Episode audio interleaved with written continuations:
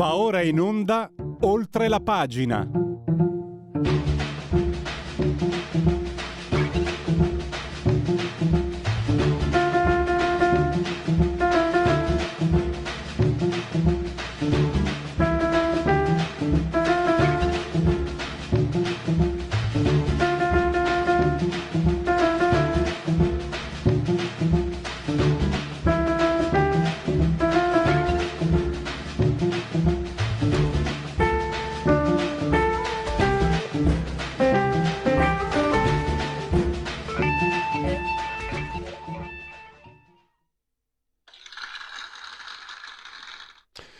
Applausi alla sigla di Oltre la pagina, trasmissione di Radio Libertà. Applausi anche perché abbiamo sentito qualcosa si sta muovendo sul fronte di Andrea Costantino, lo sapete è un, un impegno che la radio, in primis il direttore Antonino, Giulio Cainarchi e Antonino Danna, i loro collegamenti quotidiani per aggiornarci e poi naturalmente per invitare le persone a sostenere questa causa qualcosa l'avete sentito, lo stesso Andrea Costantino ha, ha preannunciato ci sarebbero degli impegni che potrebbero poi sfociare nella, nella scelta giusta. Bene, eh, e non, non può piovere per sempre non è solo una frase di un film, perché tra pochissimo parleremo di una buona notizia, l'inflazione sul fronte alimentare da mesi si è fermata, soprattutto per carne, pesce, latte e tutti i cereali minori. Resta stabile per eh, i cereali e per, eh, per il riso. Ma è una buona notizia. Tra poco, tra poco tempo ce ne accorgeremo anche sulle nostre mense. E poi il lodo Greganti. Il lodo Greganti continua a valere per la sinistra perché eh, li avete sentiti beccati con le mani in saccoccia, per non parlare poi della porcata su Mauro, e loro cosa fanno? Hanno ripreso il caso Fidanza, la lobby nera, e se non che i PM chiesto, stanno chiedendo l'archiviazione perché era una montatura giornalistica con buona pace di quel personaggio di Rassetti, come si chiama? Formigli. Pensate un po'. E Ecco, vi ricordate la, la, rossa Gruber che disse di Giordano, ma non è un mio collega, ecco, personalmente è il mio piccolo quando penso a personaggi come Formigli, non sono suo collega, ma neanche per idea. E comunque ha fatto una figura di M. Ma ne parleremo con Francesco Giubilei. E adesso parliamo subito, ve l'ho detto, è una buona notizia, finalmente non può piovere per sempre, ce n'è anche bisogno. Lo facciamo con Marcello Minenna, lui lo sapete è direttore dell'Agenzia Dogane e Monopoli, insegna econometria all'Università Telematica San Raffaele di Roma, scrive sul Sole 24 ore e, e, ed è anche, e lavora anche per la Bocconi. Quindi un addetto ai lavori a tutto tondo ed è anche ormai posso dirlo un amico di Radio Libertà perché è sempre a disposizione dei nostri ascoltatori. Benvenuto dottor Minenna e grazie per essere qui con noi. No, grazie a voi dell'invito e dell'attenzione. Allora, ricordo sempre, ogni domenica potete leggere eh, un editoriale eh, su, di, di, chiaramente di stampo economico, eh, è un pleonasma anche dirlo, ma soprattutto ci tengo a sottolineare che si tratta di eh, economia eh, tra, che nei tratti è, eh, una, porta una visione globale e quindi ci dà modo anche di avere un'idea più specifica del nostro magari particolare, per dirla con Gucciardini, basta che non sono così colto. Allora, la buona notizia è che l'inflazione sui, sui generi alimentari, sui beni alimentari è, è, è in calo, è stata in calo per addirittura sette mesi, adesso si è un po' fermato, però eh, si è stabilizzato, è una questione che riguarda i cereali per la questione Russia-Ucraina e poi c'è questa notizia, dottor Minella, che fotografa, io partirei proprio da qui. Il riso, il riso è rimasto fermo sui 414 dollari a tonnellata e uno dirà, e allora? E allora questo ha impedito una crisi alimentare globale, spiega lei. Perché? Perché nel 2008, crisi del 2008, il riso aveva sfondato i 1000 dollari, quindi adesso siamo addirittura meno di metà, un terzo. E partirei da questo, no? che è un segnale importante. A lei la parola. Ma indubbiamente ha colto nel segno il punto di maggiore interesse della mia analisi econometrica riportata eh, sul Sole Domenica. Cioè, il tema è che eh, riso e mais, grano, orzo, comunque riso e cereali, diciamo, sono eh, i due principali eh, fattori eh, alimenti che contribuiscono a livello calorico alle diete alimentari di tutti gli abitanti del pianeta. Allora è evidente eh, che nel momento in cui il grano eh, va fuori controllo per via del conflitto russo-ucraino, eh, se anche il riso fosse andato eh, fuori controllo, quando successe, insomma, questo accadde nel biennio 2007-2008 che poi anticipò eh, la eh, crisi Lehman Brothers e la crisi internazionale, eh, amplificando le criticità a livello globale, è chiaro che non ci sarebbe stata nessuna possibile strategia di compensazione alimentare per le popolazioni più povere. E questo eh, è stato certamente un punto di, eh, di una linea di fuga eh, per poter consentire eh, in tutto il pianeta dove sappiamo che per ragioni climatiche e per eh, ragioni geopolitiche non stiamo vivendo un, un gran periodo, ma d'altronde basta osservare il clima di questi giorni eh, per capire che eh, succedono cose strane, cose strane che poi aiutano però anche in alcuni casi incredibilmente eh, possono aiutare anche la gestione energetica, perché questo incredibile caldo eh, non atteso sta dando una gran mano alle nostre eh, disponibilità energetiche a non accedere alle riserve e quindi a superare eh, con un po' più di eh, surplus eh, il, eh, nostra, le difficoltà che il conflitto russo-ucraino impone. Quello che poi emerge dall'analisi dei dati è che questa riduzione dal punto di vista dei, dell'inflazione alimentare eh, che si è avviata negli ultimi mesi e che speriamo eh, prosegua, prosegui anche se a novembre, devo dire, il trend di calo sembra essersi arrestato, ha riguardato e si osserva sia sull'indice eh, FP, cioè Food Price Index, che è l'indice principale eh, rilevato dalla FAO, eh, dalla Food and Agriculture Organization, che tutti conosciamo, e eh, che fa vedere però dei risultati incoraggianti anche sul fronte, molto incoraggianti sul fronte degli oli eh, vegetali, eh, ma anche incoraggianti relativamente a carne, latte derivati e eh, cereali. Se poi andiamo a vedere anche altri beni alimentari di largo consumo, vediamo un crollo interessante e utile per eh, governare eh, la catena di produzione, la strategia di dieta che riguarda salmone, agnello, pollame, pomodoro, quindi tutti i beni che sappiamo partecipano largamente alle, eh, alla, alle diete eh, di tutte le principali eh, popolazioni eh, planetarie.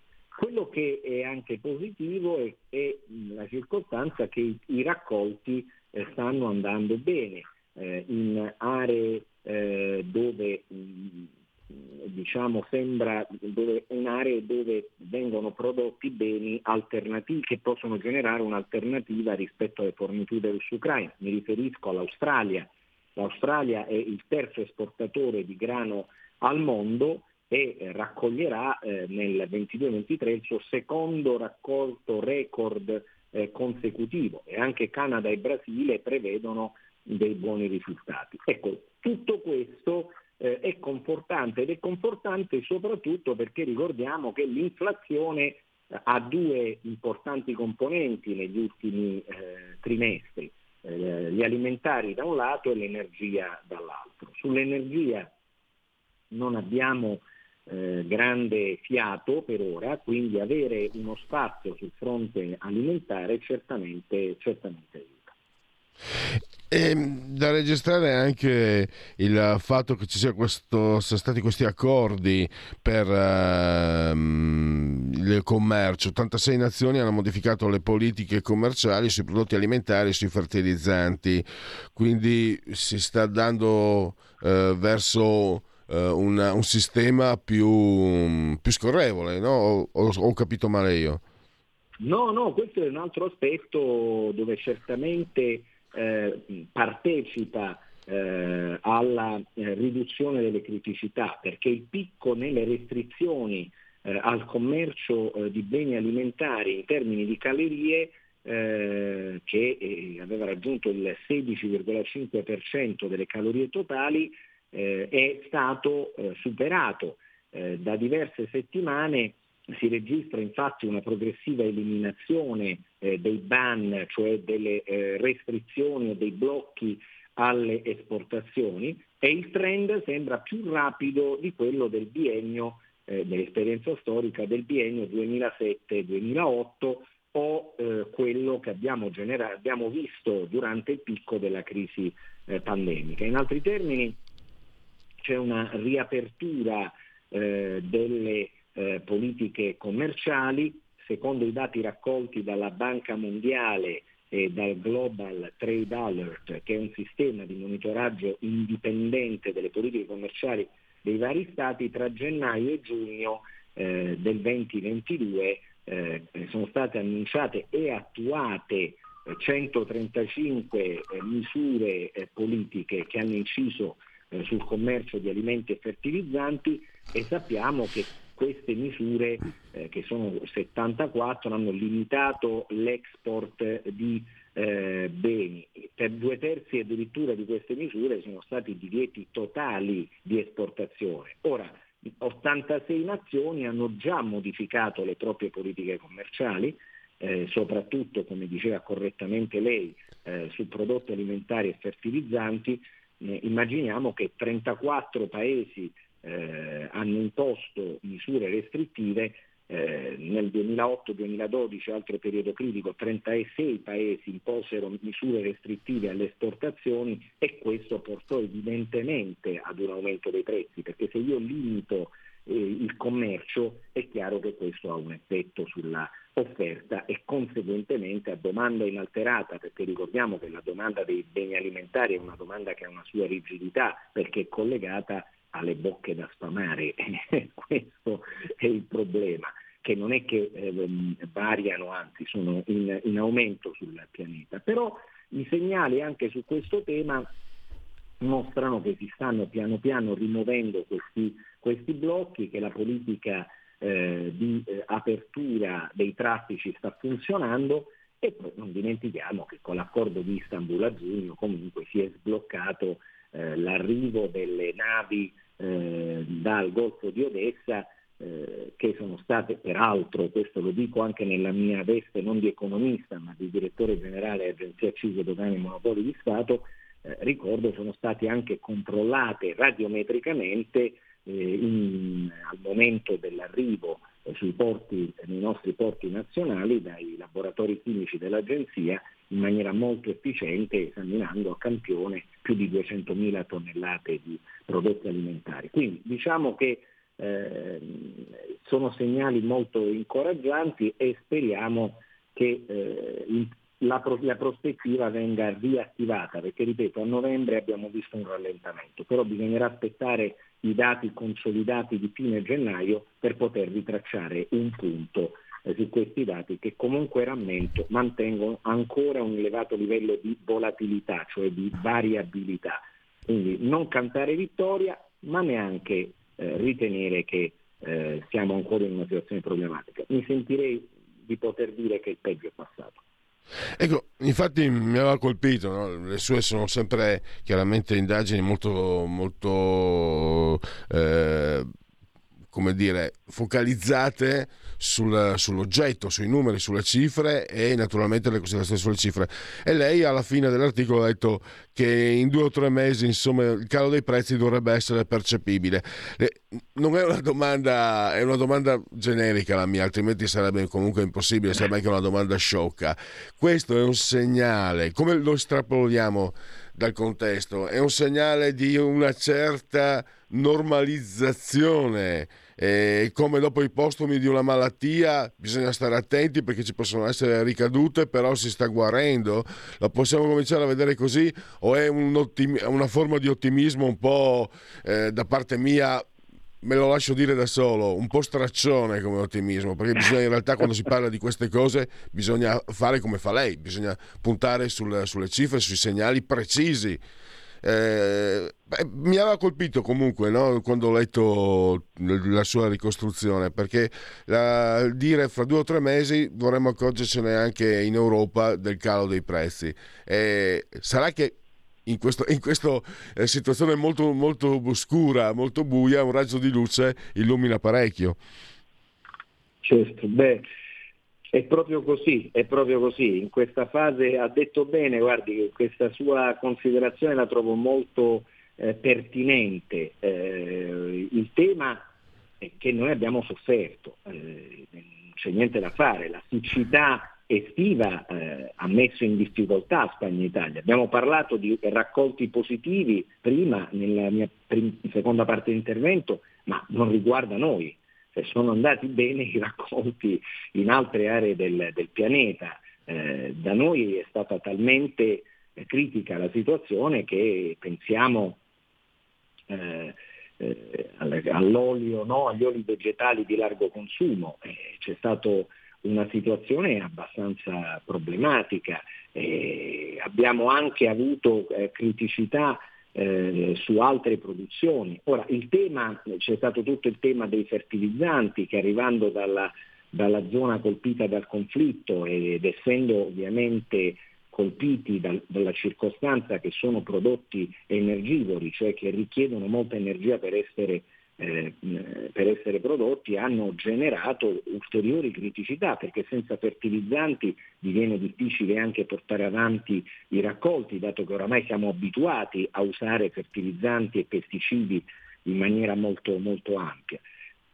Io credo che l'elemento della, del conflitto eh, sta portando per forza di cose sul tema alimentare ad una maggiore globalizzazione e questo mh, certamente presenterà eh, delle eh, internazionalizzazioni delle catene del valore. Quale sarà il risultato finale? Ecco, questo lo, lo vedremo. Eh, è evidente che in qualche modo le soluzioni eh, sono, come lei può ben intuire, contrapposte, perché da un lato i conflitti portano per forza di cose a eh, ritenere fondamentale reinternalizzare le catene del valore, no? il cosiddetto reshoring, cioè io faccio da me eh, piuttosto che affidarmi fuori. Però sul fronte alimentare questo è sostanzialmente impossibile e quindi se eh, la strategia di reinternalizzare le catene del valore è un po' più complicata, ecco diciamo così, dall'altro lato perlomeno il fatto che le restrizioni all'export siano state, sono in fase di riduzione da un, un profilo di, eh, di potenziale migliore controllo dell'inflazione alimentare ed è quello che sta succedendo. Io sono convinto che le politiche commerciali su questo fronte non potranno che rimanere di ampio respiro a livello eh, globale. Eh, poi l'elemento climatico non c'è niente da fare, sta influenzando anche questo pesantemente, perché che reinternalizzo se eh, dal punto di vista climatico non mi è consentito perché ci sono criticità, siccità o altro. Quindi è una partita che ha dei fattori di complessità, però ripeto, il peggio io credo che sia alle spalle e questa è una buona notizia perché se prima o poi, speriamo prima che poi, anche il conflitto arrivi ad una soluzione, beh, questi saranno due fattori che opereranno in maniera sinergica per riportare eh, livelli inflattivi sotto controllo e quindi di poter avviare delle strategie di politica economica più normali. Benissimo, siamo arrivati al termine di questo mm, collegamento. Ringrazio ancora il professor Marcello Minenna, grazie davvero e a risentirci a presto. A presto, a presto. Saluti a tutti i vostri radioascoltatori, grazie, a presto. E facciamo Segui la Lega? Perfetto. Segui la Lega è una trasmissione realizzata in convenzione con La Lega per Salvini Premier.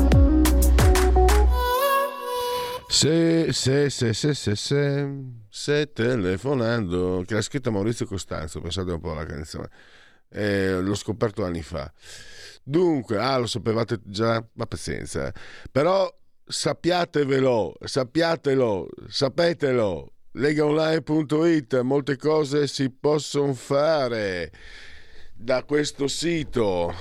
Eh, lega, scritto legaonline.it segui la Lega prima che la Lega seguisca te. alla Pellegrina o segua te alla Marciana.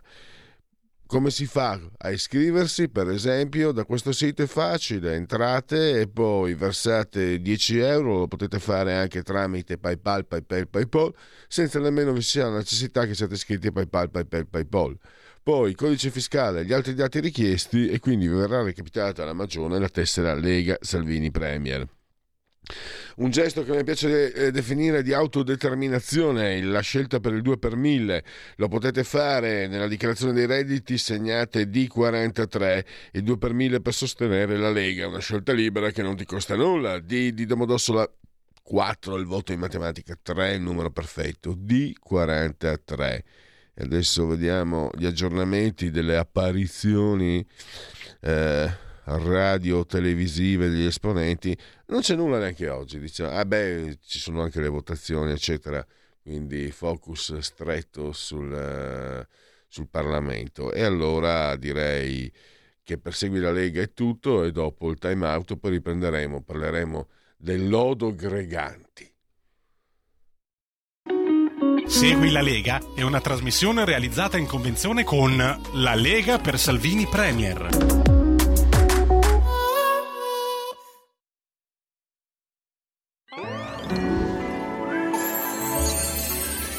Buon Natale a tutti voi!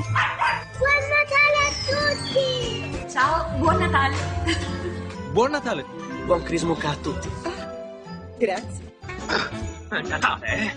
Buon Natale a tutti! Buon Natale! Buon Natale! Buon Natale! È un regalo di Natale!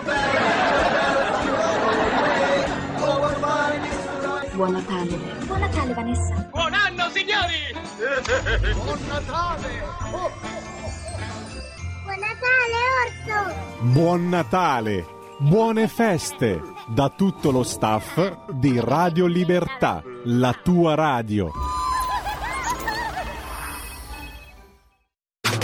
Stai ascoltando Radio Libertà. La tua voce libera, senza filtri né censura. La tua radio.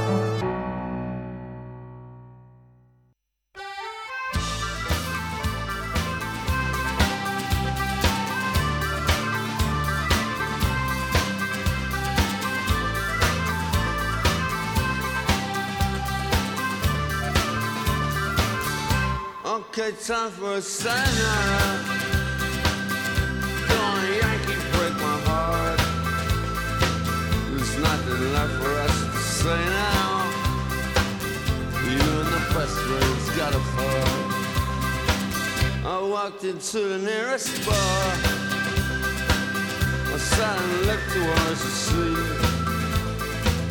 I wandered drunken down the beach. The waves just twisted misery. Jerry go around and make her eyes with green halos black. Jerry go around and make her eyes with green halos black. Ooh, she gonna be on whiskey. Ooh, she gonna hung on food. Ooh, she gonna be on whiskey. Put me on a breeze, cat man. Sun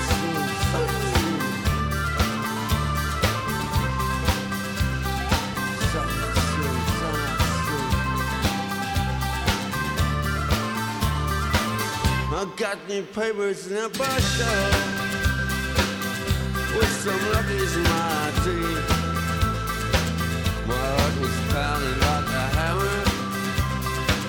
Tack, tack, tack, tack, free. She kissed me softly on the lips. She took my hand without a sound. This was a happy ever after the motherfucker cuts the ground. Jerry, let's go around and make her eyes of green hair was black. Jerry, let's go around and make her eyes of green hair was black. Ooh, she got me gone whiskey. Ooh, she got Hong Kong flu. Ooh, she got me gone whiskey. Put me on a breeze cat my teeth. Ooh, she got me gone whiskey. Ooh, she got me Hong Kong let me see that cat on whiskey. Put me on priest, Put me on priest, Captain. Put me on.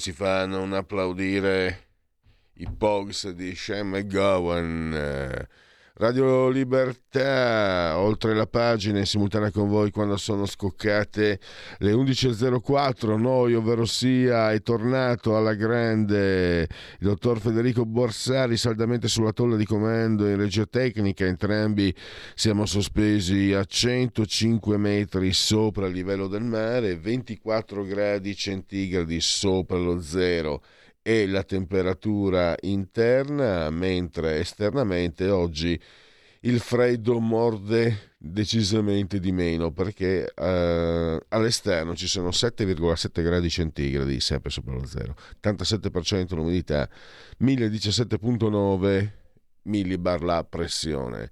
Come sempre rivolgo un abbraccio forte, forte, forte, fortissimo alla signora Angela, Clotilde e Carmela che ci seguono e poi ve lo garantisco, ci seguiscono pure dalla TV, dal canale televisivo 252 252 perché Radio Libertà è diventata anche una radiovisione ormai da mesi potete vederci in tv eh, lasciate perdere il sottoscritto ma comunque quel che conta è che avete uh, un, uh, un, riferimento per fruire del servizio di Radio Libertà, uno strumento in più. E chi si abbona a Radio Libertà naturalmente, campa oltre cent'anni, meditate gente, meditate.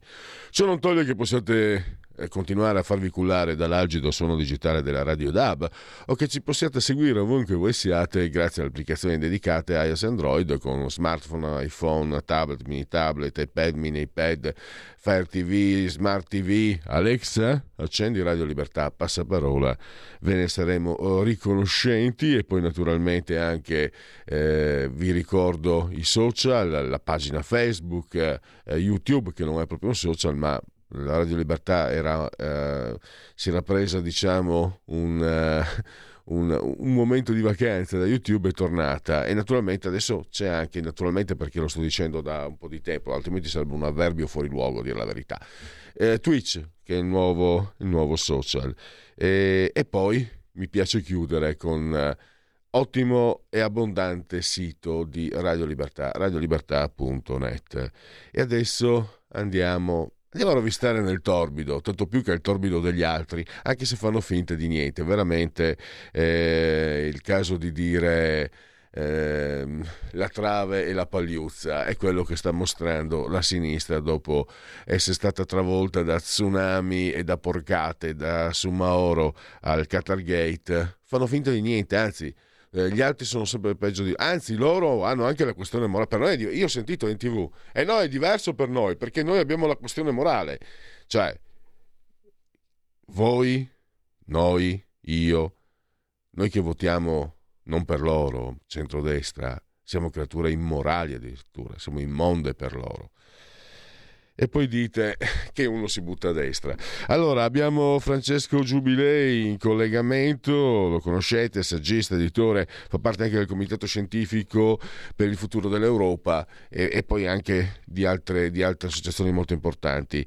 Ma quel che conta è che come sempre eh, si è messo a disposizione degli ascoltatori di eh, Radio Libertà e perciò gliene sono particolarmente grato. Benvenuto dottor Giubilei, grazie per essere qui con noi. Buongiorno, grazie a voi per l'invito. Allora, eh, ieri eh, ho letto con attenzione il suo editoriale e quello che mi ha stupito ma neanche tanto, è che lei è molto giovane, no? ha, avuto, ha, fatto una fotografia del presente. Nel presente che lei ha analizzato, e adesso andiamo a parlarne insieme, io ho visto un passato probabilmente prima ancora che lei nascesse e oggi presentando, no? metto nella pagina Facebook, scrivo un po' un, un riepilogo no? della trasmissione che, che, conduco. Ho detto il lodo Greganti, mi, mi sono divertito a chiamarlo. Primo Greganti, il compagno G, beccato ai tempi di Tangentopoli, sto parlando 1993, 1993 con le mani nel sacco e però loro insomma eh, fecero finta i comunisti, tangenti, eh, eccetera, eccetera, ma loro sono diversi. Ma noi abbiamo Berlinguer, ma noi i nostri soffrono di più, ma voi siete abituati a essere corrotti. Adesso io non so cosa possa succedere perché non dico molto, magari se c'è qualcuno di sinistra che ci ascolta, ma un po' di vergogna, no, per carità, un po' di imbarazzo o anche un semplice scusate. un semplice scusate rivolto a noi cittadini dopo tutto quello che avete combinato, figuriamoci. Allora, eh, Giubilei, sono, sono irrimediabili i, questi, questi, personaggi. Lei ha anche eh, citato un esponente del, eh, del partito di Sumaoro e poi anche del PD che se la sono presa con fidanza. E anche lì devo dire che non è un momento fortunato perché la lobby nera era, era una montatura giornalistica. Corrado Formigli, lo dicevano gli ascoltatori quando Lili Grubel dice di Giordano non è mio collega non è... ecco io quando parlo di Formigli nel mio piccolo dico non è certo uno così non è certo il mio collega. Sta di fatto montatura e tant'è che i PM credo proprio in queste ore stiano chiedendo l'archiviazione. E anche lei ha ricordato uh, questo non trascurabile dettaglio. Prego, dottor Giubilei.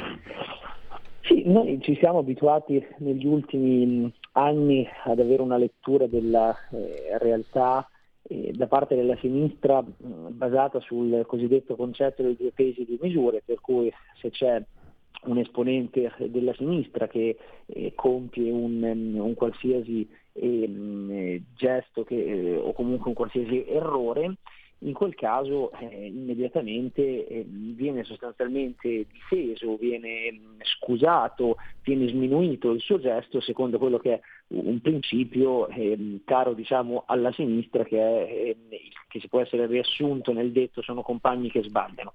Quando poi invece a compiere lo stesso gesto eh, o a compiere un, un, un, errore o un presunto errore è invece un esponente, sia esso politico, eh, un giornalista mh, mm, del mondo della cultura di eh, centrodestra, diventano sostanzialmente dei, dei mm, giustizialisti implacabili per cui e la semplice eh, diciamo, indagine viene già, ehm, con, eh, viene già vista come una condanna per cui l'indagine giornalistica viene equiparata all'indagine eh, giudiziaria. E ovviamente il garantismo è un aspetto che in questo caso non esiste, salvo poi ancora una volta essere riscoperto nei, mom- nei momenti in cui ad essere indagato qualcuno di sinistra. Questo modus operandi ha raggiunto diciamo, dei livelli eh, impensabili con il caso del, eh, del Qatar Gate. Nel caso del Qatar Gate invece che eh, ammettere quelle che sono eh, le responsabilità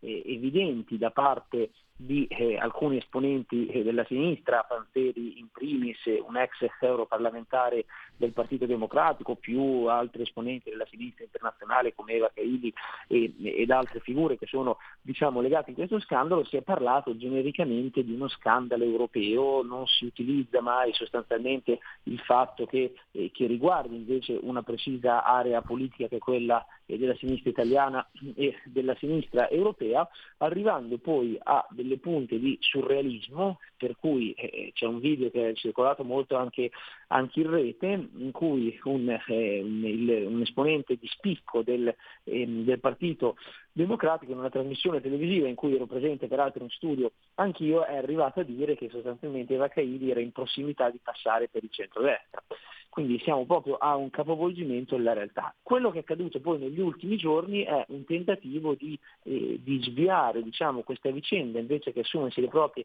responsabilità e come diceva giustamente lei, ammettere l'errore, dire guardate qua eh, c'è stato un problema, effettivamente eh, non è normale che vengano trovati eh, in casa del eh, vicepresidente del Parlamento europeo 750 mila euro in contanti nei sacchi, invece che ammettere questo evidente impianto corruttivo che sta, che sta emergendo, si è cercato sostanzialmente di mettere sullo stesso piano due vicende che hanno ben poco in comune, che sono appunto il Qatar Gate e l'inchiesta sulla fantomatica eh, lobby nera. Salvo poi, proprio in questi giorni, però è arrivata la notizia che la Procura di Milano si appresta ad archiviare quella che è la posizione del, ehm, eh, de, degli indagati all'interno di questa inchiesta, che era un'inchiesta di carattere, lo ricordiamo, inizialmente giornalistico, ma che da un punto di vista giudiziario sta emergendo che in realtà non era eh, nessuna di quelle accuse che erano state presentate corrispondevano eh, al vero. Quindi assistiamo non solo al dirimpegno delle misure, ma al mettere sullo stesso piano vicende che non hanno nulla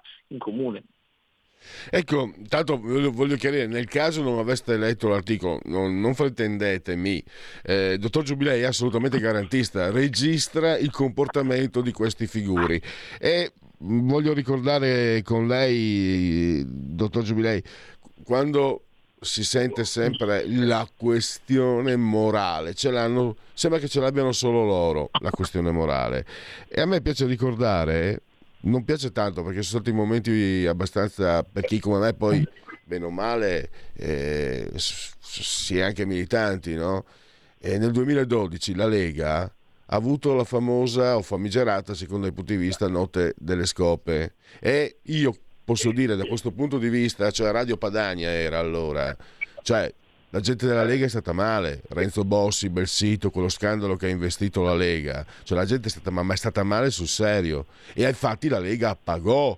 Era, era al 13-14% nei sondaggi, c'era un sondaggio, me lo ricordo io, prima dello scandalo di Renzo Bossi, 16, quasi 18%, ed è precipitata che era quasi al 3%. E, e, le telefonate me le ricordo, gente imbufalita e i politici che hanno preso per mano, Maroni che non c'è più, eh, e hanno organizzato proprio una catarsi vera, altro che autocritica. Posso dirlo, dottor Giubilei, perdoni, mi, mi, è scappata la propaganda. Noi facciamo catarsi, loro fanno autocritica a parole, noi facciamo catarsi, cioè sul serio. E anche questo bisognerebbe un po' che, che venisse, venisse, tenuto presente, secondo me. Mi perdoni, non volevo portarla su cose che sono di, di parte, eh, per carità, però comunque credo che possa esserle utile, dottor Giubilei, per, per marcare ancora di più certi comportamenti che avvengono dall'altra parte.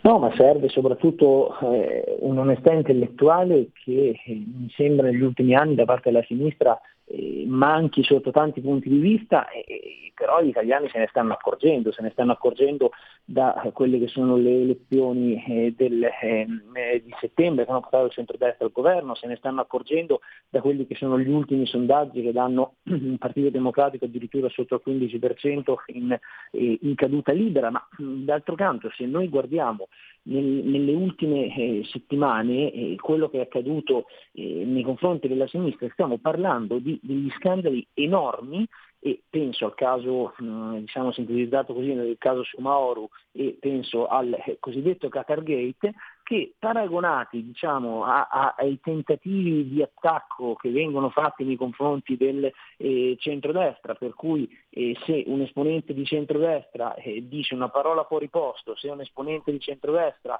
ehm, compie un, un, piccolo errore viene sostanzialmente sommerso da critiche, viene sostanzialmente emarginato dal dibattito, viene, viene, cade una dannata memoria nei suoi confronti. Potremmo citare tanti casi da questo, da questo punto punto di vista e talvolta credo poi dovremmo anche noi eh, iniziare forse a cambiare eh, modo di ragionare, cioè talvolta eh, siamo i primi a scaricare quelle che sono delle persone della nostra, della nostra area che compiono dei, eh, talvolta anche dei piccoli errori e quando poi a distanza di anni ci si accorge che anche dal punto di vista giudiziario talvolta eh, tali errori non, non, non, non, corrispondevano in realtà eh, al vero, quindi dovremmo a volte prendere anche la lezione da parte nostra perché eh, tendiamo a, mh, a, scaricare i nostri, cosa che invece a sinistra si fa l'opposto, però quello che è accaduto negli, nelle ultime settimane sono due vicende gravissime, cioè da un lato abbiamo eh, un, un'inchiesta su, su, un sistema che è quello delle cooperative da cui eh, stanno emergendo eh, un, una serie di questioni connesse tanto all'aspetto economico quanto alle, alle modalità eh, con cui venivano eh, diciamo, tenuti i migranti all'interno di eh, queste strutture che riguardano quella che è la famiglia di un, eh, di un, Europar- di un, eh, di un parlamentare, eh, sto parlando di Schumauro, che ci era stato presentato eh, come una sorta di paladino, di icona di quello che è il sistema dell'accoglienza e quindi stiamo parlando di una vicenda molto grave che andrà eh, appurata. Dall'altro lato stiamo parlando di una vicenda ancora più grave che quella del, del, del Qatar Gate, cioè con, con un giro di eh, corruzione, di tangenti che riguarda peraltro uno Stato eh, extra UE che ehm, che non è che interessa l'ultimo stagista arrivato al Parlamento europeo, ma che interessa direttamente il, al tempo eh, vicepresidente del Parlamento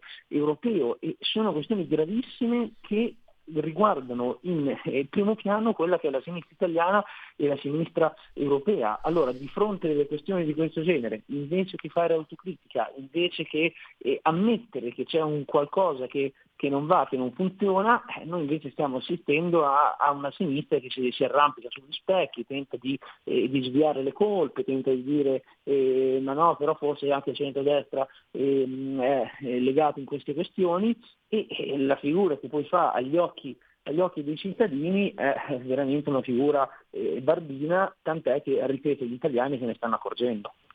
Assolutamente, voglio anche ricordare eh, che anche io ho parlato ovviamente della casa che abito, dove mi trovo, ma per esempio con eh, il famoso scandalo della casa di Monte Carlo eh, si sciolse Alleanza Nazionale e Giorgia Meloni fondò i Fratelli d'Italia. Quindi oserei dire, lei ha detto bene Giubilei, certe volte sembra che chi non è di sinistra ami, ami un po' come dire eh, auto, fare, fare l'autolesionismo però io vedo non vorrei come dire prendere fischi per fiaschi però vedo anche una differenza certe volte a me sembra però sono un po' troppo al di dentro eh, io per carità certe volte sai che a me sembra di vedere addirittura una differenza antropologica vedo, vedo proprio volti, atteggiamenti, mentalità, forme di, di anche morali molto diverse. Eh, molto, più, molto più distanti eh, di quello che certe volte non sembri. Ma magari Ma esagero. Sì, eh. No, diciamo eh, proprio per l'onestà intellettuale che noi dobbiamo, dobbiamo, mantenere e avere che in realtà la corruzione non ha colore politico, nel senso che eh, anche in passato ci sono stati eh, episodi di eh, esponenti del centrodestra che eh, sono finiti invischiati in, eh, in episodi di, eh, di, corruzione, quindi nessuno vuole fare l'assioma sinistra uguale corruzione, destra uguale ehm, diciamo, mancanza di corruzione e onestà, o eh, viceversa. Quello che si dice è che se però in questo caso in, eh, la corruzione nasce degli esponenti della sinistra bisogna dirlo, cioè non è che possiamo negare la realtà e cercare di nascondere le cose. Allora se la corruzione in questo caso nasce da un ex parlamentare del Partito Democratico, con peraltro altre figure che paiono essere diciamo, legate a questo contesto, se nasce dal vicepresidente del Parlamento europeo che è eh, appartenente alla famiglia dei socialisti europei, non è che possiamo dire genericamente c'è uno scandalo in Europa, eh no, c'è uno scandalo che riguarda la sinistra europea e questo bisogna dirlo con, eh, con il massimo della chiarezza. E poi è chiaro che mh, eh, anche per quel che riguarda diciamo, il contesto, il mondo del, eh, del centrodestra, eh, la discrimine vera e reale reale che poi va oltre diciamo, le, le, categorie politiche è l'onestà delle persone, cioè il, il tema di fondo è che eh, le persone eh, oneste sono coloro i quali non incappano in situazioni di questo genere. E quello che riguarda la sinistra, che è disarmante, è il fatto che io penso che eh, quelli che erano gli esponenti del Partito Comunista ehm, italiano nel negli anni 50 e 60 c'erano dal lato ancora una volta quelle che erano se vogliamo delle figure di spicco che erano connesse in, in, in quel caso dei finanziamenti che arrivavano dal ehm, dall'Unione Sovietica e si è scoperto anche questo eh, negli anni successivi, poi dall'altro lato c'erano molti esponenti che anche sui territori eh, non credo che avrebbero mai accettato dinamiche di, eh, di questo genere, di carattere ehm, di, di, di, corruzione. Quindi la discrimine è legata poi molto spesso alle persone, però in questo caso va detto in modo molto netto e in modo molto chiaro che è uno scandalo connesso alla sinistra europea. Assolutamente, ha detto benissimo, siamo in chiusura, ha detto bene, nessuno eh, si sogna di pensare a sinistra sono ladri e a destra siamo puliti. E il problema è che lei, secondo me, ieri ha sottolineato molto bene, è che a sinistra dicono noi siamo puliti e, e quelli di destra sono ladri e il bello è che lo dicono col sorcio in bocca, e questo è, è la, il fatto. Allora, intanto eh, la ringrazio. Eh, Grazie a Francesco Giubilei, potete leggerlo anche spesso e volentieri su, sul giornale e quindi mm, per questi approfondimenti e, e ascoltarlo anche qui a Radio Libertà. Grazie ancora, a risentirci presto. Grazie, grazie prestissimo. E andiamo adesso, abbiamo 5 minuti perché poi c'è eh, la mm, Lega Liguria eh, vedete voi se preferite eh, i Mattia Bazzaro, Paolo Conte, Genova per noi o altro ancora. Andiamo con i sondaggi. Allora, Istat, anzi ho tanti dati Istat, il consumo netto di energia si attesta eh, nel 2020 si è attestato a 6,5 milioni di teraiole, meno 8,8. Le emissioni clima alteranti 392 milioni di tonnellate, meno 10,2. Il consumo materiale interno 459 MT, meno 7,7. Quindi chiaramente nel 2020 c'è stata una riduzione del 9%. Questo invece riguarda i eh, consumi energetici delle famiglie. Qui siamo un anno dopo, 2021. E c'è stato eh, si spende di più per il metano al nord 50,3 nel, me- nel mezzogiorno per l'energia elettrica 49,5 beh noi abbiamo anche una differenza termica anche se i tempi un po', un po' certe volte vedi d'inverno temperature in Sicilia che dici ma è Bolzano invece è Palermo o viceversa. 17% delle famiglie, che banalità che ho detto, andiamo avanti, andiamo con i numeri, 17% delle famiglie fa uso di legna, il 60% in tutto in parte con autoapprovvigionamento, il 7,3% di pellet, chiudiamo. E poi Statistiche culturali, eh, 12 dunque, i dati censiti dall'Istat parlano di eh, 12.000 tra musei, monumenti, aree archeologiche biblioteche, presenti in 7 comuni italiani su 10, queste istituzioni hanno accolto circa 75 milioni di utenti, quasi 49 milioni hanno visitato le collezioni dei musei e 26 milioni hanno usufruito dei servizi delle biblioteche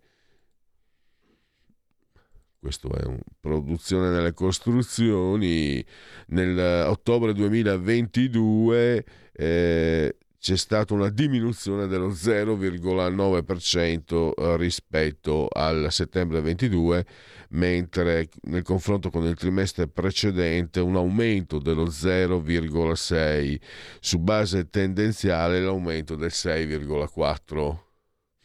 E infine abbiamo un sondaggio, sondaggetto allora, la manovra del governo Meloni, eh, Demopolis, eh, committente 8,5. Allora, eh, la legge eh, segna un cambio positivo 12%, il massimo fattibile il 35%, deludente 40%, non sa il 13%, eh, i 21 miliardi per le bollette giusti il 71%, sbagliati 19%, non sa 10%, l'innalzamento del tetto al contante del 2-5 mila euro, opportuno 35%, inopportuno 51% e poi eh, riduzione del cuneo, due punti del cuneo fiscale, positiva 75, negativa 18. Forse ce l'abbiamo il tempo anche per la sigla del genetriaci. La verità è che sono cattivo, ma questo cambierà. Io cambierò. È l'ultima volta che faccio cose come questa. Metto la testa a posto, vado avanti, rigo dritto, scelgo la vita. Già adesso non vedo l'ora. Diventerò esattamente come voi. Il lavoro, la famiglia, il maxi televisore del cazzo, la lavatrice, la macchina, il CD e l'apriscatole elettrico. Buona salute, colesterolo basso, polizza vita, mutuo, prima casa, moda casual, valigie, salotto di tre pezzi, fai da te, telequiz, schifezze nella pancia, figli, a spasso nel parco, orario d'ufficio, bravo a golf, l'auto lavata, tanti maglioni, Natale in famiglia, pensione privata, esenzione fiscale, tirando avanti, lontano dai guai, in attesa del giorno in cui morirai. Genetriaci, commemorazioni e ricorrenze del secondo giorno di nevoso, mese del calendario repubblicano, per tutti è un giovedì Zoibe 22 dicembre, anno domini 2022 o 2022, che dirsi Diocleziano, nulla è più difficile che governare bene. Racine, grande scrittore francese, senza, senza denaro, questo è bello, eh? Senza denaro l'onore è solo una malattia. Eh, Vissi d'arte, vissi d'amore, la Bohème, la Turandot, Giacomo Puccini, il grandissimo Filippo Tommaso Marinetti. Il progresso ha sempre ragione, anche quando ha torto. Era originario di Voghera. Poi un genio, Edgar Varese, di origini torinesi, cresciuto in Francia e poi ha studiato negli Stati Uniti. Mi ricordo un vinile pazzesco che, mi, che aveva, era transitato dalle mie parti e sentivi proprio le, le radio quando mettevi le radio in uh, AM nelle frequenze bi, bi, bah, fantastico so che i crafter che si sono molto ispirati a lui eh, grazie, solo grazie a Gianluigi Bonelli, Tizzone d'Inferno, Tex, romanziere present- prestato al fumetto e mi ha più restituito. Eh, Giacomo Manzoni da Bergamo, Giacomo Manzù, grande scultore. Alcides Ghiglia, il Maracanã, ah, grande, grandissimo, bravissimo Federico, ti ringrazio. E buon sangue non mente d'altronde. Alcides Ghiglia, Ghiglia uruguagio di origine ticinese, il Maracanã segnò il gol che affossò il Brasile nel 1950, disse solo in tre abbiamo fatto piangere il Maracanã, Frank Sinatra, Giovanni Paolo II e io. il, ci ha lasciato eh, lo scorso anno Piero Angela, mm, ogni volta che si insegna qualcosa a un bambino gli si impedisce di impararlo da solo. Fantastico, di scoprirlo da solo. Un grande, a me piaceva tantissimo, Basquiat. La parola ispira le mie immagini, ma poi ne cancello le lettere. E infine Ralph Fiennes, attore, due nomination, zero Oscar, il paziente inglese, Schindler List, Strange Days. Allora, Lega Liguria e poi una eh, riascolteriamo insieme dopo le 12 il meglio di radioattività con eh, Elisabetta e Malika Malika, Elisabetta Gregori e Malika Malika Zambelli. Buon proseguimento a todos e grazie ancora. Miau.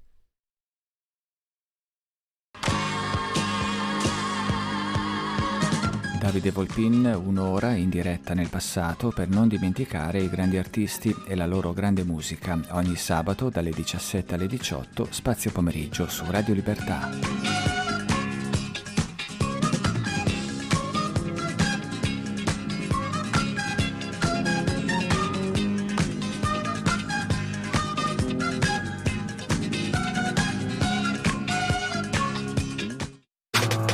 Stai ascoltando Radio Libertà. La tua voce libera, senza filtri né censura. La tua radio.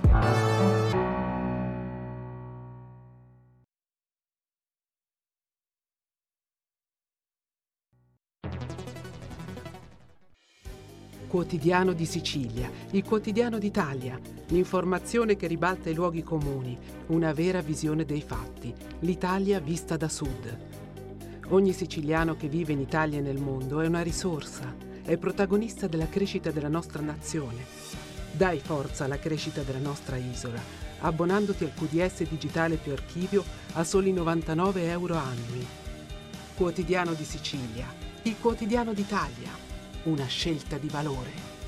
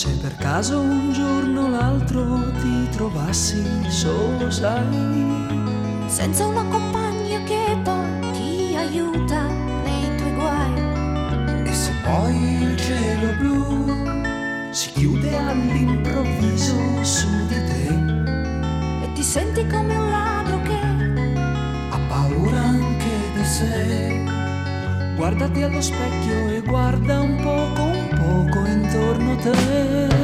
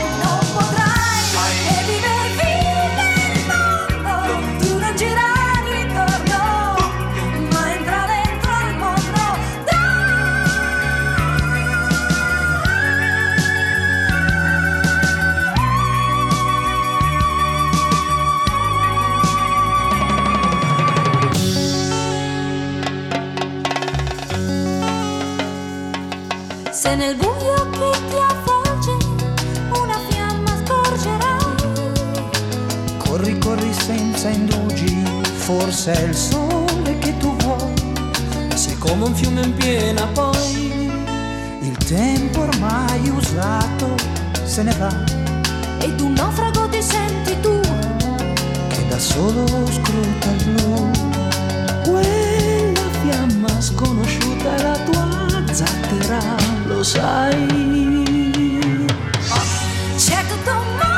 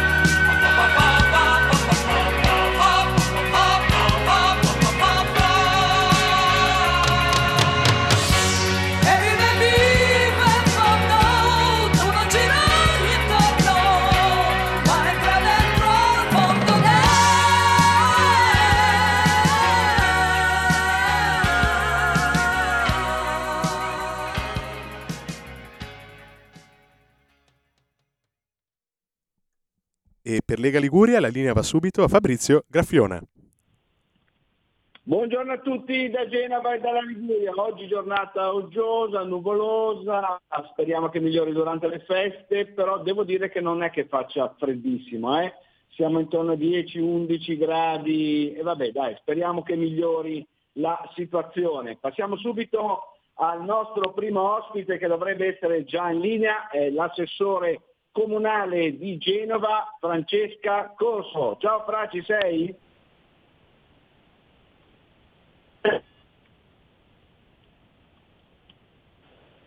Ci sono un attimo problemi di, problemi di linea. problemi di linea, riproviamo. Mi sentite? Allora, riproviamo, riproviamo a telefonare. Ora la sentiamo, la sentiamo. comunale di Genova, Francesca Corso. Buongiorno? Fabri, buongiorno a tutti gli ascoltatori. Mi sentite? Sì, parla un po' più forte, per microfono vicino alla bocca perché ti sentiamo lontanissima. Allora, Sono dicevo, attaccatissima al telefono. Sì. do- dove ti trovi in questo momento, Fra? Mi trovo a Palazzo Tursi, siamo in sedute fiume sul bilancio, per cui diciamo che è faticosissimo, però siamo qui a lavorare e speriamo di portare a casa in fretta questo bilancio perché ne abbiamo bisogno, bisogna essere operativi e lavorare subito. Ascolta, allora, maratona sul bilancio del comune di Genova, tra l'altro ricordo che ieri invece si è conclusa quella in Regione Liguria, ore piccole, intorno a luna di notte. Ecco, eh, ma torniamo al capoluogo Ligure, ehm, dovrebbe essere approvato entro il 27, giusto? C'è una seduta eh, consigliare? L'ultima seduta è stata convocata per il 27, però la speranza in realtà è quella di riuscire a finire già entro domani perché eh, sono stati eh, insomma, eh, razionati un po' i tempi di intervento, poi comunque molti dei documenti presentati in realtà non erano possibili da essere ammessi nella discussione e devo dire che stiamo procedendo in maniera abbastanza rapida e spedita, si sta collaborando bene, adesso siamo alla presentazione appunto di ordini del giorno ed emendamenti sul bilancio, poi ci sarà appunto il parere della Giunta e poi la votazione, però eh, abbiamo ancora tutta la giornata di oggi, tutta la giornata di domani, può darsi che finiremo in tempo, se no comunque il 27 saremo in aula e, e procederemo appunto per l'approvazione del, del bilancio. Ascolta, quali sono poi i punti salienti del bilancio del Comune di Genova per il eh, 2023? Ci sono state tante opere, si è parlato dalla, dalla sicurezza, alle infrastrutture, insomma, e, ehm, mi sembra che l'amministrazione comunale di Marco Bucci, con il supporto della Lega, ovviamente eh, stia procedendo molto bene. Sì, stiamo procedendo spediti. Diciamo che il nostro bilancio è un bilancio che sicuramente tiene in considerazione tutto quello che deve essere la gestione ordinaria di una città complicata come la nostra, perché bisogna sicuramente pensare a quelle che sono le manutenzioni stradali, alla sicurezza, all'illuminazione, piuttosto che ai plessi scolastici, cioè c'è tantissimo da fare su tantissimi aspetti. Sicuramente già la gestione ordinaria non è semplice però eh, ci sono anche dei grandissimi eventi per i quali Genova sta lavorando, sappiamo che Genova ha avuto un rilancio turistico importantissimo in questi anni, soprattutto in quest'ultimo che sta eh, concludendo adesso, però ehm... mi sentite? Sì. Sì, ti sentiamo forte e Ah, ok. chiaro, vai Fra. Scusa perché ogni tanto la linea va via perché qua siamo in questo palazzo che è un bunker in realtà, ehm, però insomma eh, ci sono questi grandissimi eventi che sono comunque importantissimi e che assorbono anche tante risorse. Per esempio nel 2023 a giugno noi eh, ospiteremo l'arrivo, la gran finale del Ocean Race che è stato uno dei più grossi eventi eh, di cui abbiamo parlato e abbiamo sentito parlare in questi ultimi anni e Genova è importantissimo che appunto eh, si posizioni molto bene a livello turistico, a livello di ospitalità, a livello di un sacco di cose che appunto dobbiamo cominciare già a gestire adesso e abbiamo già gestito da tanto tempo. Quindi sicuramente anche queste sono partite molto importanti per il nostro bilancio. E però, ripeto, c'è tantissimo anche da fare su tutta quella che è la gestione ordinaria, quindi non si tralascia nulla perché eh, tutto è prioritario, come si suol dire, quando si tratta di una città che deve avere una qualità della vita molto alta e penso che Genova abbia tutte le carte in regola per esserlo. Ecco, allora, dunque, passiamo un attimo a un altro argomento, siamo sotto le feste di Natale e per Genova c'è stata una particolare sorpresa appunto natalizia. Abbiamo un artista a Genova che si chiama Tyler, eh, un artista che ha lasciato le sue piastrelle colorate in diversi luoghi della nostra città e ha pensato di fare un regalo di Natale eh, a tutti i genovesi e ai suoi followers.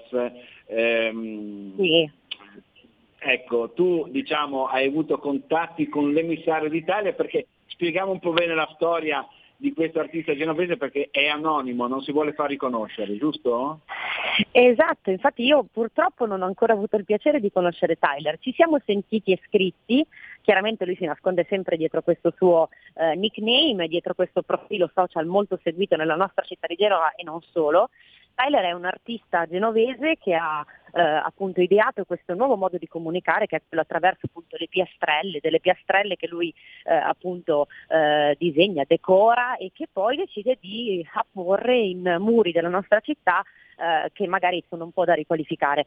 Quello che è importante dire è che eh, nonostante appunto queste siano affissioni da street artist, sono affissioni che poi possono essere rimosse, quindi non sono eh, dei murales brutti che poi bisogna appunto ridipingere il muro. Qualora poi volessero essere tolti si possono staccare.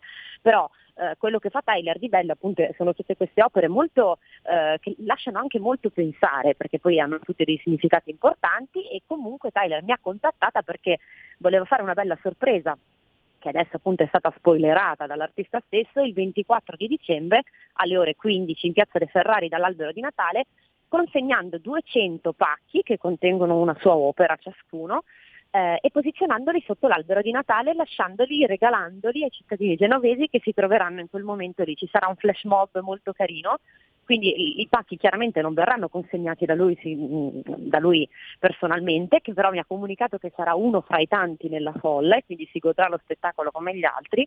Ci saranno delle scimmie, delle 10 scimmie mascherate che consegneranno questi pacchi e queste scimmie saranno proprio i follower che hanno eh, eh, insomma, aderito a questa iniziativa e hanno risposto volendo appunto partecipare a questa consegna. Ed è un bel segnale, questo non tanto perché eh, l'artista di per sé fa un bellissimo gesto, ma quanto perché comunque intanto si parla di arte e si parla di arte anche con una comunicazione molto più fresca, giovane, che sia accattivante anche per i giovani, perché spesso quando parliamo di cultura e di arte il giovane magari eh, è, portare, è portato a pensare che sia un qualche cosa che non lo riguarda, invece no, e questo è molto importante. Poi è un'arte che fa pensare e poi in un momento come questo credo che ricevere un regalo sia sempre qualcosa di molto gradito, soprattutto se è un regalo di questo valore. Quindi è una bellissima iniziativa che sono stata molto contenta di eh, poter collaborare perché si riuscisse, eh, si riuscisse a completare, a fare e quindi appunto il 24 alle ore 15 io sarò lì a De Ferrari dall'albero a godermi questo spettacolo e a cercare di accaparrarmi la mia piastrella.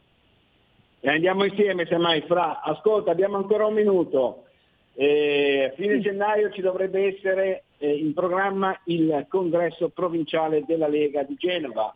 Abbiamo già sentito la scorsa settimana Andrea Carratù che è uno dei nomi, l'altro indicato come se- candidato segretario, l'altro candidato segretario eh, saresti tu, giusto? Sì, c'è questa ipotesi, nel senso che ancora le candidature non sono state depositate, però eh, entrambi, sia io che Andrea, che è un amico che stimo molto del presidente del Municipio Centro-Est, abbiamo manifestato la nostra intenzione di volersi candidare alla guida del partito in provincia di Genova. Ed è chiaramente il risultato, la risposta, quantomeno da parte mia, di un percorso che eh, legittimamente insomma, vuole anche poi coronare questo desiderio che è guidato e spinto da, da, una squadra di ragazzi, di segretari di sezioni, militanti che appunto credono in un progetto, che insomma insieme vogliamo collaborare per far parlare ancora di più della Lega, per far crescere ancora di più la Lega, per essere ancora più attrattivi verso giovani e non, e per cercare appunto di riportare la Lega sul territorio, fra la gente come ci hanno insegnato a fare.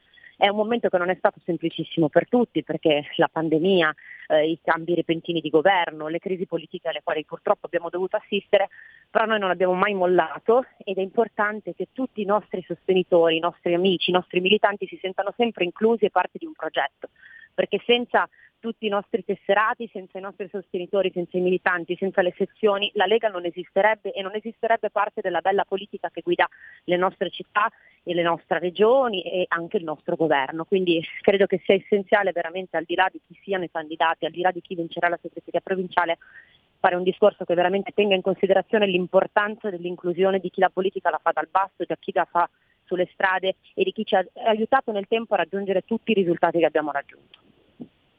Benissimo, ti ringraziamo, ti lasciamo al Consiglio Comunale per- di Genova per il bilancio, ti auguriamo buona giornata, buon lavoro, buone feste e tanti augu- auguri a te e famiglia. Ciao Fra.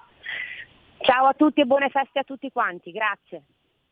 Ciao, grazie ancora al nostro assessore comunale di Genova Francesca Corso. Passiamo subito al nostro secondo ospite dalla mattinata che doveva essere prima, dovrebbe essere già in linea ed è il consigliere regionale della Lega e presidente della seconda commissione salute e sicurezza sociale Brunello Brunetto. Ciao Brunello, sei in linea?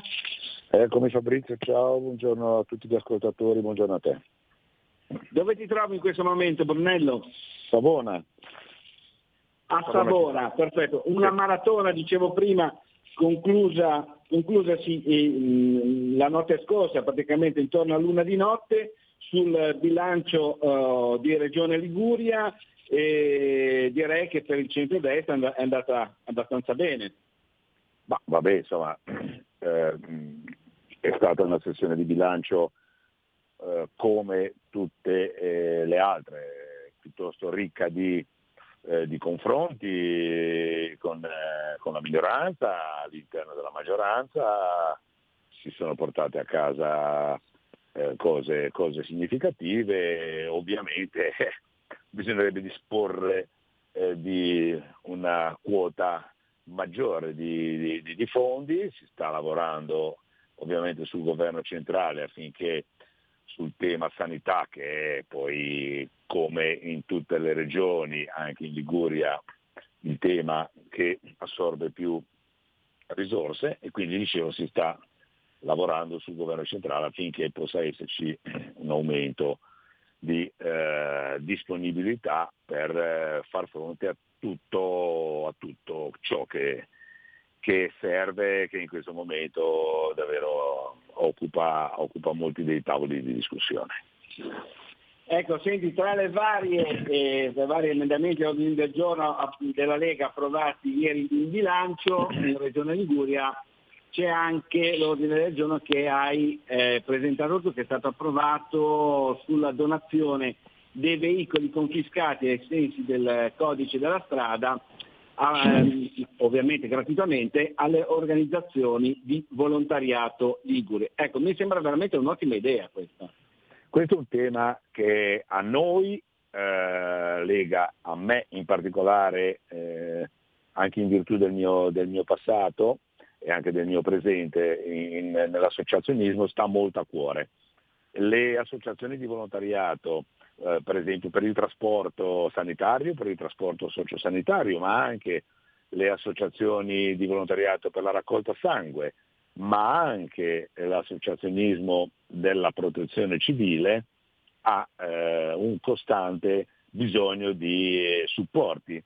In particolare eh, abbiamo chiesto di intervenire eh, sulla conferenza Stato-Regioni affinché eh, i veicoli sottoposti a sequestro per reati di codice eh, stradale eh, possano essere eh, donati, messi nella disponibilità eh, delle associazioni eh, in modo da dare un, un, contributo fattivo alla, alla, disponibilità del parco macchine di queste, di queste associazioni.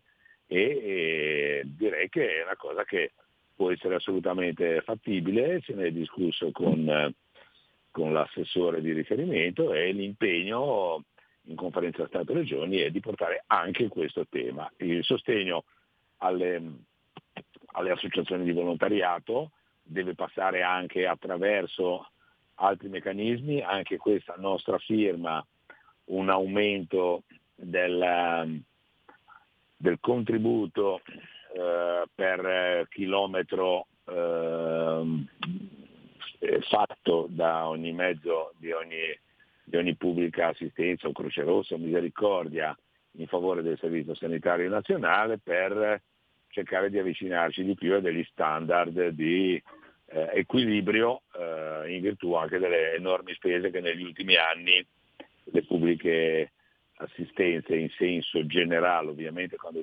pubblica assistenza non mi riferisco solo alle croci bianche, eccetera, eccetera, ma mi riferisco a, alla Croce Rossa, mi riferisco alle misericordie, intendo eh, assistenza e trasporto malati in senso eh, generale, eh, l'aumento di spese che hanno avuto negli ultimi, negli ultimi tempi legate alla necessità di acquisire eh, dispositivi di protezione individuale in, eh, in, numero assolutamente spropositato, legato alla sanificazione dei mezzi che ha portato anche ad usura eh, precoce di determinate strumentazioni o determinati eh, device all'interno delle, delle ambulanze e, e, quindi il tutto ha portato ad un aumento delle spese sostenute e sembra doveroso cercare, di, cercare di dare loro un, un supporto.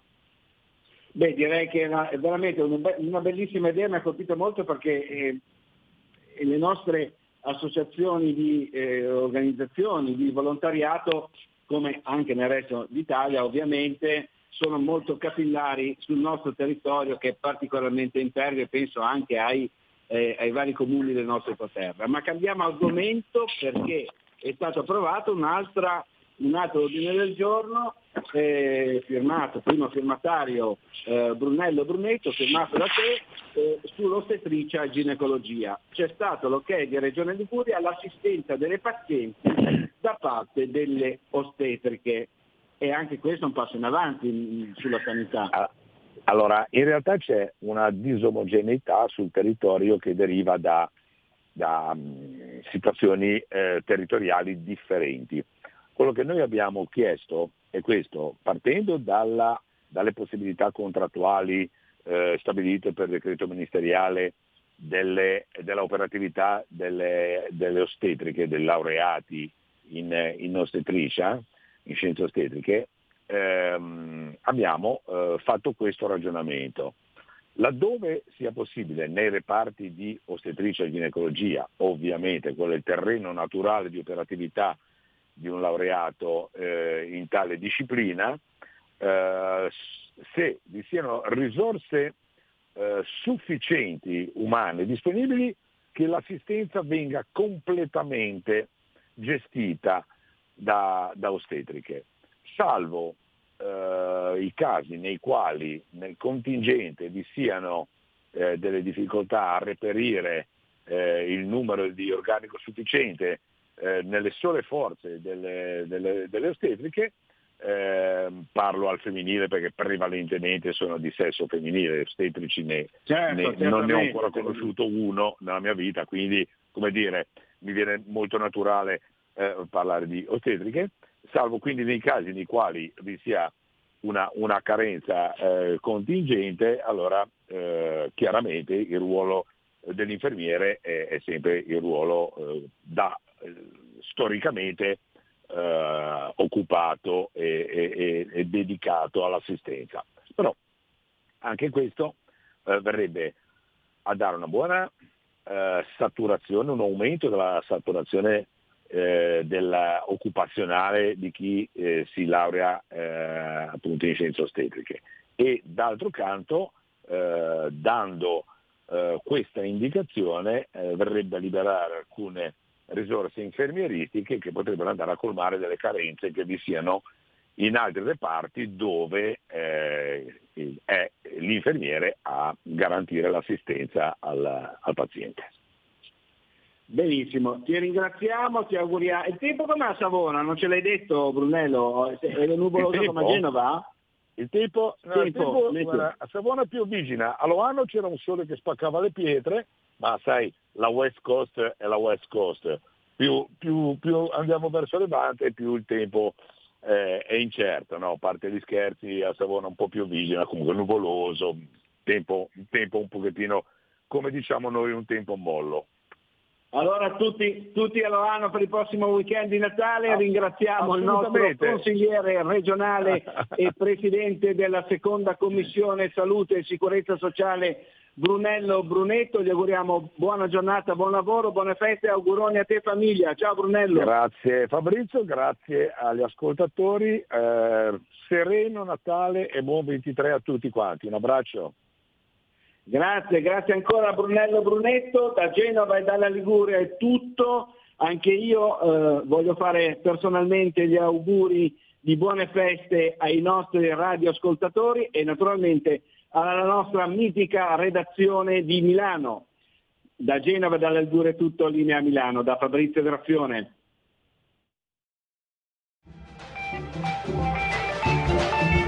Avete ascoltato Oltre la pagina.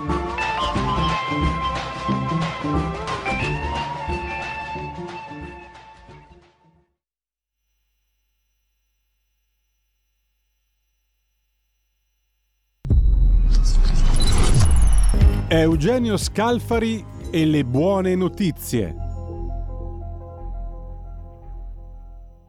Io mi ricordo ancora che eh, a un certo punto Carlo Levi, quando già era avanti con gli anni e conviveva a lungo con Vissa, disse io voglio fare un giornale.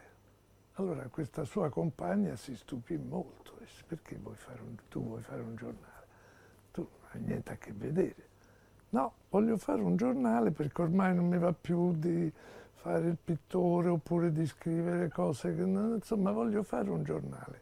E ho trovato il modo per lanciarlo, cioè il titolo. Le buone notizie. allora dice adesso domani vado dal mio edicolante di fiducia e gli domando senza dirgli. Infatti lo fece e gli domandò all'edicolante se uscisse un giornale Le buone notizie, lei quante copie ne chiederebbe e pensa che possa essere anche esaurito? Lui dice non vende una copia.